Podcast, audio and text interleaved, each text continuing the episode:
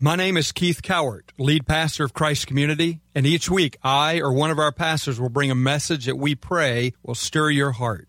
We believe that God is the source of life and truth, and that His Word is one of the primary means through which we make that vital connection with God.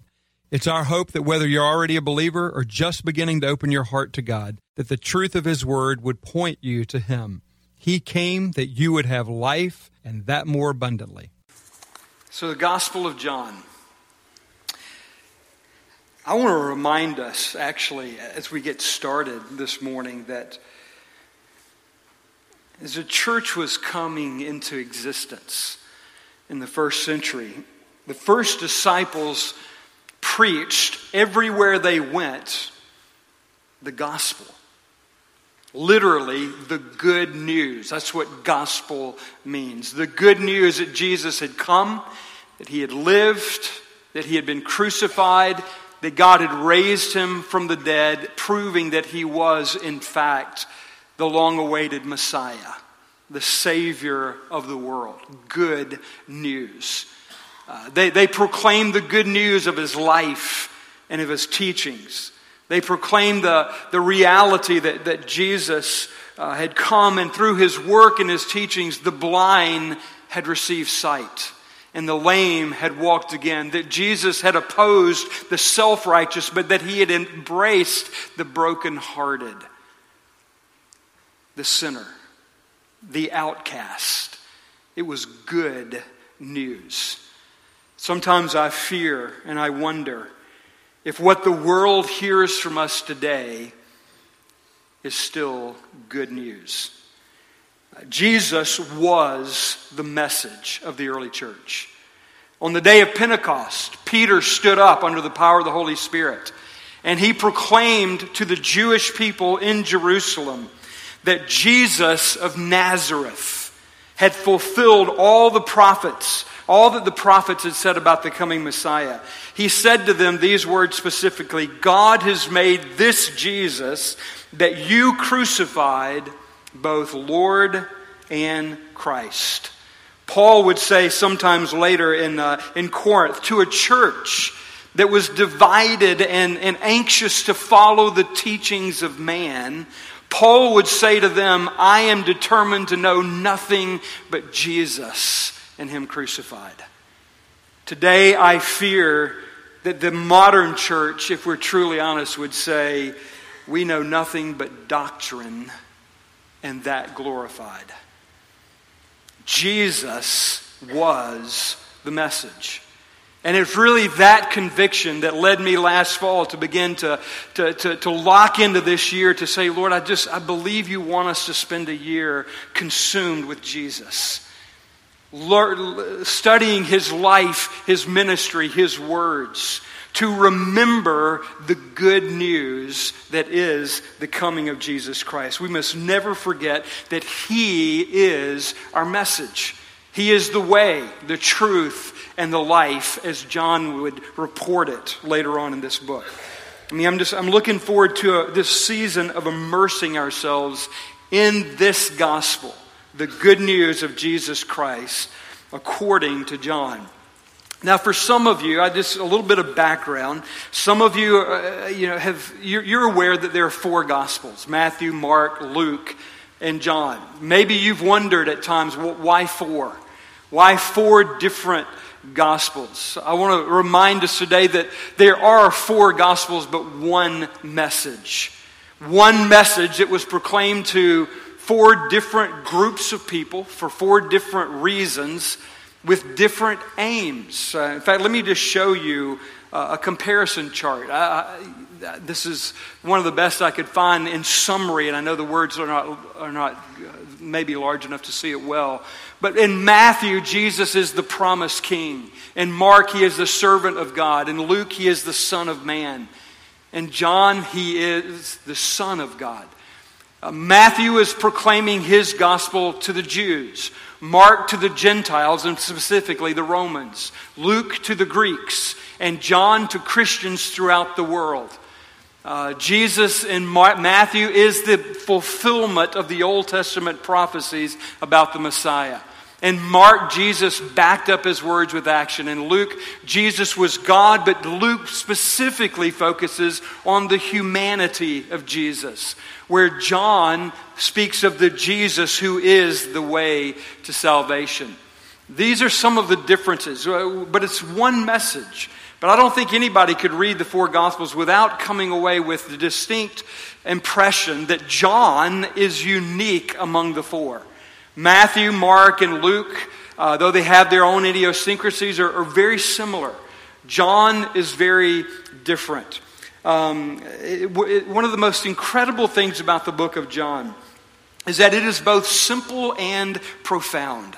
I remember as a, as a teenager, uh, the thing that I used to hear people say all the time to new Christians was where, when they would ask, Where should I start in reading the Bible? Almost always the answer was start with the Gospel of John. And so the Gospel of John is simple enough and clear enough for a brand new believer uh, to, to understand its meaning. And yet, it is so profound that the greatest of theologians can never exhaust all that John says. And so, John is, a, is an incredible book. Um, someone said that uh, in many ways it's like Matthew, Mark, and Luke were, were functioning more as reporters who tell us this is what happened. John seems to be more concerned with the meaning behind what happened. This is why it happened. And these, these are the implications of what it means for us. So he's answering not the what question, but the why and the so what question.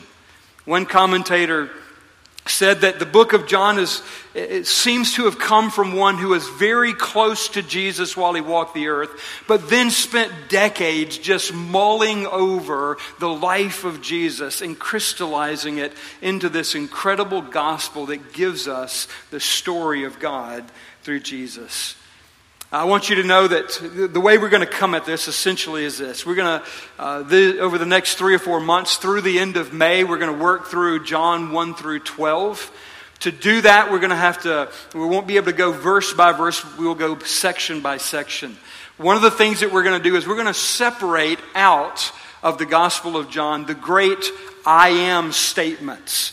Most of them are on the wall behind me. I am uh, the way, the truth, and the life. I am the bread of life, the resurrection and the life, the door, the good shepherd, the light of the world, and the vine. This will be, in a sense, our summer series. And then in the fall, we will finish up with the book of John from chapters 13 through 21. So that's kind of where we're going. But this morning, we start in what has come to be known as the prologue of John. The prologue of John. It's more than an introduction. It really lays the groundwork and the foundation for everything John is going to say through the rest of the book. Uh, some have likened it to the driveway that leads uh, to a grand and stately mansion. Uh, others have said it's like the foothills of, of a majestic mountain range. But it is the prologue that, that leads us into the magnificence of this book and prepares us for everything else John is going to say. So let's read together verses 1 through 14. Let's begin right there this morning. John 1 1 through 14. In the beginning was the Word, and the Word was with God, and the Word was God. He was with God in the beginning. Through him all things were made. Without him nothing was made that has been made. In him was life, and that life was the light of men. The light shines in the darkness, but the darkness has not understood it. There came a man who was sent from God. His name was John. He came as a witness to testify concerning that light, so that through him all men might believe. He himself was not the light he came only as a witness to the light. The true light that gives light to every man was coming into the world. He was in the world, and though the world was made by him, the world did not recognize him. He came to that which was his own, but his own did not receive him. Yet to all who receive him, to those who believed in his name, he gave, he gave the right to become children of God. Children born not of natural descent nor of human decision or a husband's will, but born of God.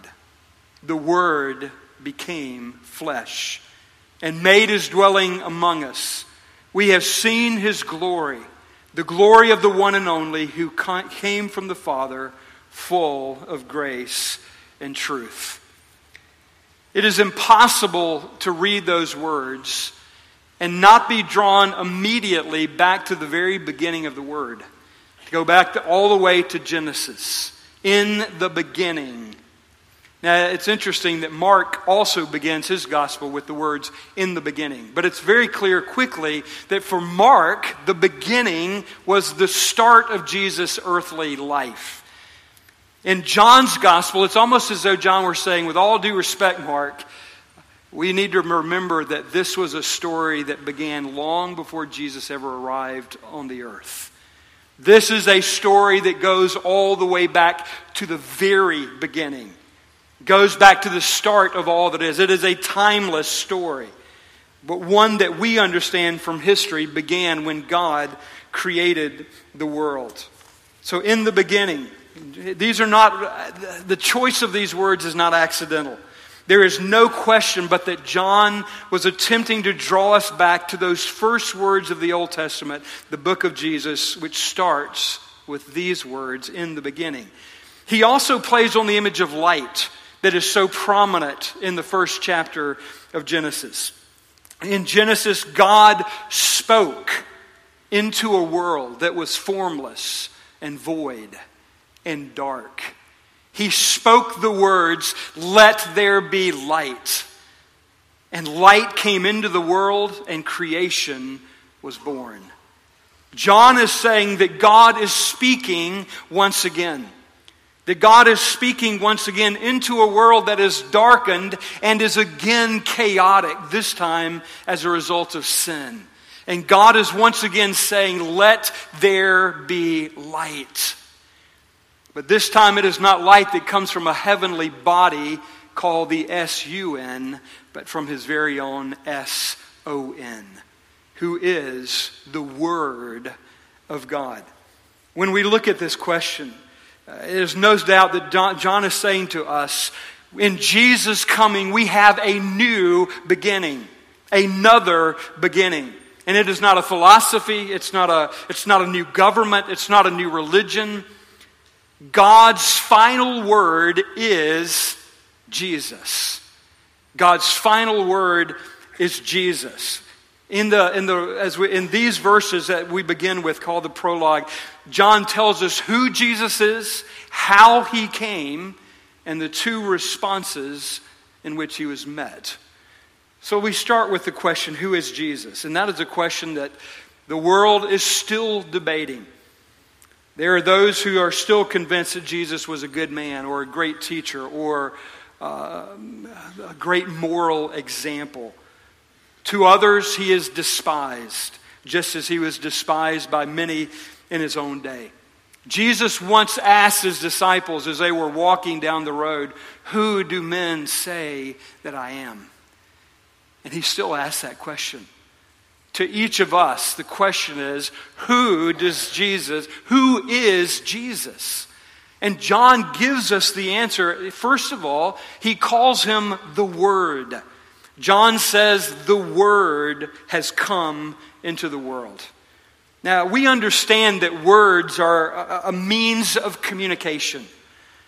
They are a means of communication. Uh, if you think about it, I mean, we take words for granted, don't we? I mean, we take them for granted because we use them tens of thousands of times every single day. But words are an amazing thing because in these symbols and signs and sounds, we are able to give expression to thoughts, to meaning in ways that can be understood by others. And there's no question that that's part of what John had in mind when he called Jesus the Word. He says that Jesus is God's expression of himself. It is through Jesus that God was revealing himself to the world. It's through Jesus that God speaks to us of who he is and all that he's about. There's no doubt that that's part of what John meant. But uh, I want to say that there's much more here, that things that are uh, very subtle to us, but would have been immediately obvious to those who first heard this message. Because John was speaking to two, uh, unlike the other Gospels, John really is speaking both to the Jewish community and to the Gentile world, to the, to the Greeks. And, and, he, and in the choice of that word, the Word made flesh, he is speaking to both groups. He understood that the, the word, word, was vital to the Hebrew people. It was by his word that God spoke and brought creation into being. It was by his word that God called Abraham to leave his home and to go to a new land. It was by his word that God spoke and parted the Red Sea and allowed the people of Israel to come out of Egypt. It is by God's word that the people of Israel understood that God is active in this world. God's word is God's story. God's word is the history of God's interaction with man in the world and in, in, in the earth. And, and so surely God had that, in, I mean, John had that in mind as he spoke to the Jewish listeners. But he was also speaking to the Greeks who heard these words. And the Greek word that he actually used is the word logos. Logos. And that was a word that had a very rich, rich meaning to the Greek listener. Because to them, going as far back as uh, 560 BC, one of their first great philosophers, Heraclitus, had asked, Is there anything permanent in the universe? Is there anything lasting in the universe? And his answer was that it is the Logos that is permanent. And for him, the Logos was the mind of God that controlled the world and, and everyone in it. And so the Logos was this principle that controlled everything that is. Um, the later Stoics picked up on it, and then Plato. And, and, and, there's a fascinating line in, in the writings of Plato, or in the story of Plato, where we're told that once Plato turned to a group of philosophers, and he said to them, It may be that someday there will come forth from God a word, a logos, that will declare and reveal all the mysteries and make everything plain. Do you hear that? Plato said, someday it may be that God will send a Logos that will reveal all the mysteries of the world. There's no question that John is saying in these first few verses to the Greeks, yes, Plato, God has sent that word. And that word is Jesus Christ. So he's helping us to see that, that, that Jesus has come to communicate to us the heart and the being of God. Uh, notice how he speaks of the word three times, and, and it builds each one on the other. He says, The word was in the beginning. It was in the beginning. He's meant to say here that Jesus was not created in the womb of Mary. Jesus existed from the beginning of time. Jesus existed eternally. Jesus has never not been. Jesus has always been in existence. He was there before time began. He was there when the earth was void and formless. He was there when God spoke and brought life into creation. He has no beginning or end. He is immortal. He is eternal. And then he says he was with God. He was with God. This is actually very important in the, in the whole theology of Christianity because it's here that we first begin to understand the true nature of the Trinity. That Jesus was with God. To be with God means that they were two distinct beings, two separate beings. But I love the literal translation of that which literally is Jesus, the Word was toward God. It was toward God. It speaks of intimacy. It speaks of the, the loving relationship between Son and Father. It reminds us that God is that loving relationship of the Father and the Son and the Holy Spirit. And then lastly, he says he was God. Here's where John reaches his climax. He was, he was in the, the Word was in the beginning. The Word was with God. The Word was God. John wants to make it absolutely clear that we understand that Jesus is God. That Jesus is a man, but he is also fully God. He was a distinct person, but he was made of the same stuff of God. He existed with God in, eternal, in eternity and is God. John also speaks of Jesus as creator. In all of this language, he, he reminds us that Jesus has always been there. And he says specifically that everything that was created was done through him. Now that's interesting because he doesn't say it was done by him. The Father is the one who is the source of, of creation, but it was all done by and through Jesus. And this is something that will occur again and again in the teachings of the New Testament. That Jesus, everything that God did, he did it for his son Jesus and through his son Jesus. So he is creator. And we can stop here and ask the question, what, what, we can ask the so what question. The answer, the question that John is going to ask throughout this entire book, so what? What is the meaning of that? That Jesus is creator tells us that we can trust him with everything in our lives. He made us, he designed us, he knows how we were meant to live. And so we can constantly go to him with the assurance that Jesus knows exactly what we need and what to give us to meet that need. Uh, there, there's a famous story of a man named Charles Steinmetz. Charles Steinmetz was the, uh, was the, the genius behind, John, uh, behind Ford's uh, automobile empire. It was Steinmetz who designed the, the, the motor. It was said of Steinmetz that, that he could design a motor in his head. Uh, he understood how these things work so well. Well, the story is that one day the assembly line broke down.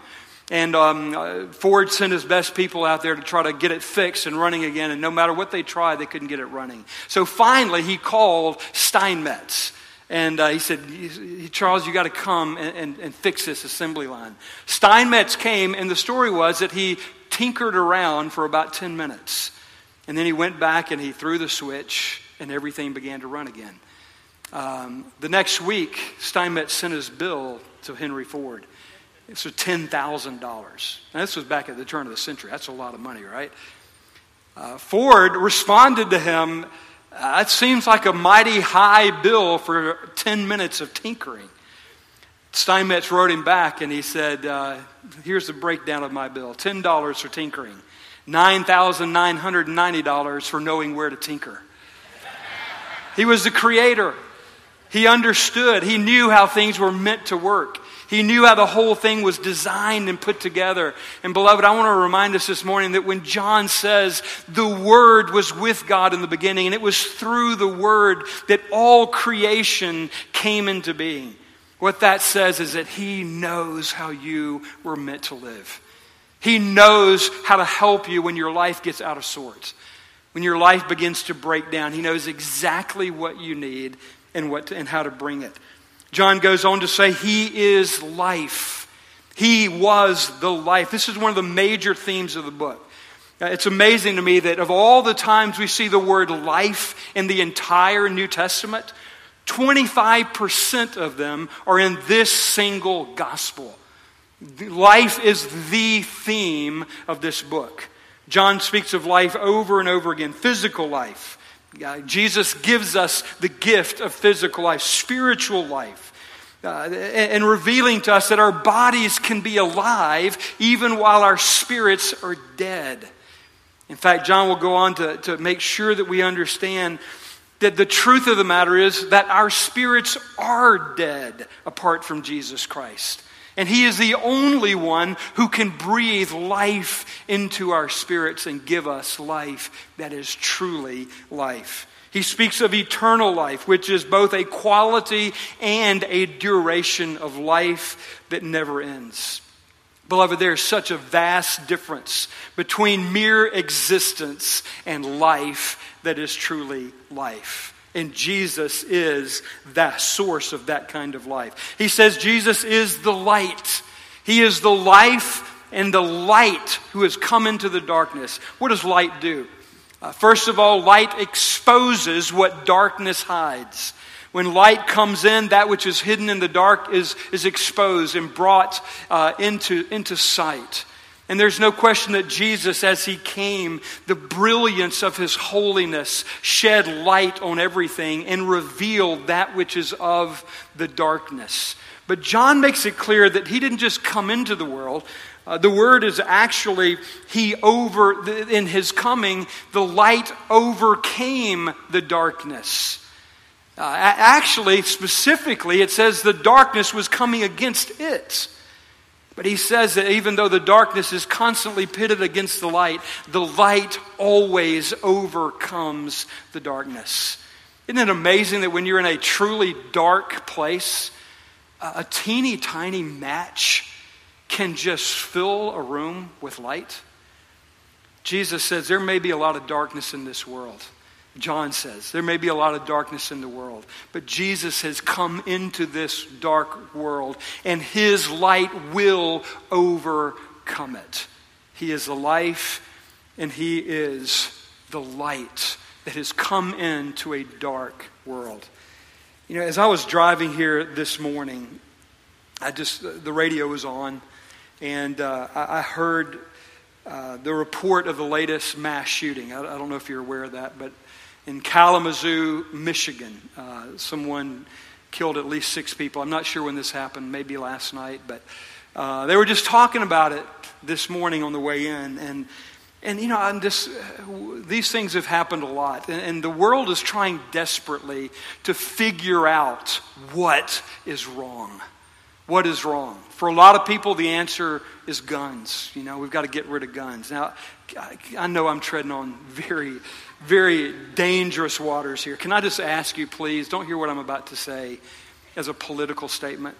It's, it's an observation. It's an observation. But it just, it struck me. I, I mean, this was nowhere in my notes. I was just driving here this morning. I thought, this, this is so much what we're talking about when we speak of the light in the life of Jesus. The world is saying, you know, it, it's guns. But, you know, again, just an observation. This is going to tell you a little bit about me and my history. But I grew up at a time and in a place where I went to school every day that had a parking lot around it that was filled with trucks, all of which had guns in them, and few of them locked. I mean, our parking lot was full of guns. Half of us went hunting before we went to school. And so we would drive into school with our trucks and our guns in the window or on the seats the parking lot was full, and we never worried about it because you know what? It never occurred to us that anyone would ever take a gun and kill somebody with it at school. It never occurred that we didn't lock the doors because that thought never occurred to us. It had never, ever happened. And, and so we couldn't imagine it happening in our day. Uh, just an observation what has changed? It's the world we live in. It's the world we live in. I, I know it's complex, and, I'm being simplistic, and I, and I recognize it, but it's the we live in a world that no longer values life. We live in a world that is glorifying and turning into entertainment violence and death. It's the world around us that is getting darker. We live in a world that prefers the darkness to the light. We live in a world that is consumed with, with feeding the flesh, with giving ourselves everything our flesh desires, only to discover that our flesh is a bottomless pit. And no matter how much you put in it, it never satisfies, it never fills, it never brings life. And so, for many, and many of our young people who just keep pouring more and more in, only to discover that they feel emptier and emptier and emptier, the result is desperation. The result is hopelessness. We, we are in a world that desperately needs the life and the light of God. John says to us that light is here. That God has spoken and said, Let there be light. Let there be life. We are desperate for life, but our world is looking for it in all the wrong places and in all the wrong things. It is only Jesus Christ who can bring true light, who can bring life that is truly life. And that is what our world, des- that's what you and I desperately need today. And then John tells us how he came. And, and such the most beautiful story of a God who is holy, who can have nothing to do with sin, but who has created a world that is now immersed in sin. And so, how can this God who desperately loves his creation and those that he has made in his own image reach them and set them free from the darkness and set them free from the death in which they are held captive? God's answer to that was not to send a book. His answer to that was not to send a, a written message. Please understand that the Bible initially was not in words, it was the person of Jesus Christ. God came into our world. He took on flesh like yours and mine. He came into the very uh, home field or the home turf where sin was reigning in order to destroy it and to overcome it. We call it the incarnation. John calls it, John spells it out. It is the Word made flesh. The heart of God, the mind of God, the will of God personified in a person who lived among us. God came to us even while we were yet sinners. That is a, that's the message. I love the way uh, Peterson translates the, that verse in, in the message. The Word became flesh and moved into the neighborhood. If you want to know what God looks like, if you want to know what God is like, just look at Jesus. Look at his life. Notice the way he interacted with people. One of the things I love most about the Gospel of John is we have these intimate stories of how Jesus interacted personally with individuals. You see the heart of God in the life of Jesus. Listen to his teaching. Uh, watch what makes him laugh, what brings him to tears, and what causes him to be angry. If you want to see God, look at Jesus. And then John brings us to this incredible realization, this conclusion of the, the prologue. Jesus is the Word of God. He has come in the flesh. And those of us who have received that message have done one of two things. He says, Some received him and some did not. Some received him and some did not. And that's interesting. When he talks about those who did not receive him, he's actually talking about two different groups of people. He begins by saying, The world did not receive him. And he, and he, he, he brings to light the irony of that. That the world which he created did not see him when he came. And why is that? Because the world prefers darkness. The world prefers to remain in darkness, and so they remain spiritually blind and can't see the light. But then he says he came to his own. That's a very different group of people than the world. Who were his own? The Jews. Those that God had chosen and said, You will be my own personal possession, not because you're the greatest, but because you're the least. Not because you're the, the strongest, but because you are the most despised. I will make you my own, and you will be my own special people. And for thousands of years, they had been awaiting the coming of the Word of God. And yet, when He came, many of them, most of them, could not receive Him. Why? Because they had become consumed with religion, with the stuff of man that is an attempt to reach God. And so they couldn't see the very one they were looking for. I got to tell you this morning, I am haunted by that thought. I'm haunted by that thought because I hear testimonies often of people who say things like this I spent 20, 30 years in church only to come to the realization that I never knew him. I heard the words, I knew the doctrine, I knew how to do church, but I missed the Savior. I want to tell you that we are no different today than the people that Jesus first came to 2,000 years ago. We must have eyes to see. We must desire the light more than the darkness. But he says there are some who received it. How do they do it? By believing in his name. Salvation is not something we earn. It is not something that we can make ourselves worthy of. It is something that God gives to those who put their trust in this Jesus. Who say, I cannot save myself but I will trust what Jesus has done. And I will believe in him as Lord and Savior. When you believe in his name, it is saying, I believe in all that he is, all that he represents, all that he lived, all that he taught. To believe in his name is to believe in Jesus himself. And it is only those who turn to Jesus who can be saved. So I'll remind us this morning those same two options are before every one of us.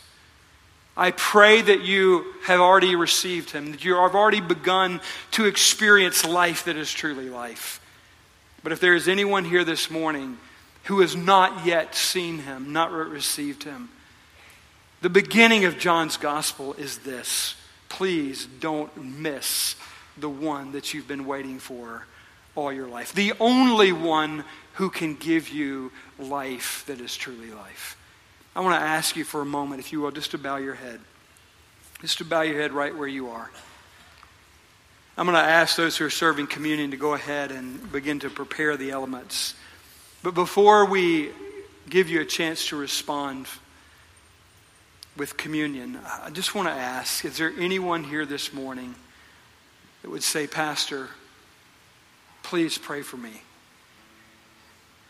We don't do this all the time because it can become just a part of the service. But I just really feel this morning that, that we're supposed to do this. That there's somebody here this morning who knows I have not yet responded to Jesus as Lord.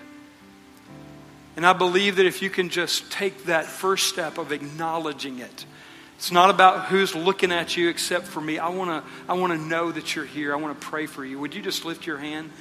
and just say, with that lifted hand, I want to receive him today. Is there anyone this morning that would lift their hands and say, Yes, I need to receive him today? Father, I pray for everyone in this room that does not yet know you. Lord, I pray that you would remove all blindness, that you would help us to see in the light of your Son, the true state of our souls. Lord, we thank you for the life that you bring. I pray for those who are saying this morning, Yes, I need to know Jesus. Would you just pray with me this simple prayer? Lord Jesus, I recognize that I'm a sinner. And I recognize that you can have nothing to do with sin. But I thank you that you have sent your Son to die for me, that I might have life and that abundantly. Today, today, I put my trust in Jesus and I receive his life and his light by faith and because of your grace. In Jesus' name we pray. Amen. Now, I want to give an opportunity for all of you to respond however you need to do that. I want to remind you that these altars are open, they're ready for you. If you have needs, if you need someone to pray with you, please come and let them pray. Um, if you want to come and receive communion, just come. You're welcome to come whenever you're ready. Remember as you come that this bread represents the body of Jesus Christ that was broken for you and this juice, the blood of Jesus that was shed for you. as you take that bread and as you dip it in the juice, would you celebrate the grace of His life given for you? Would you receive it fresh this morning?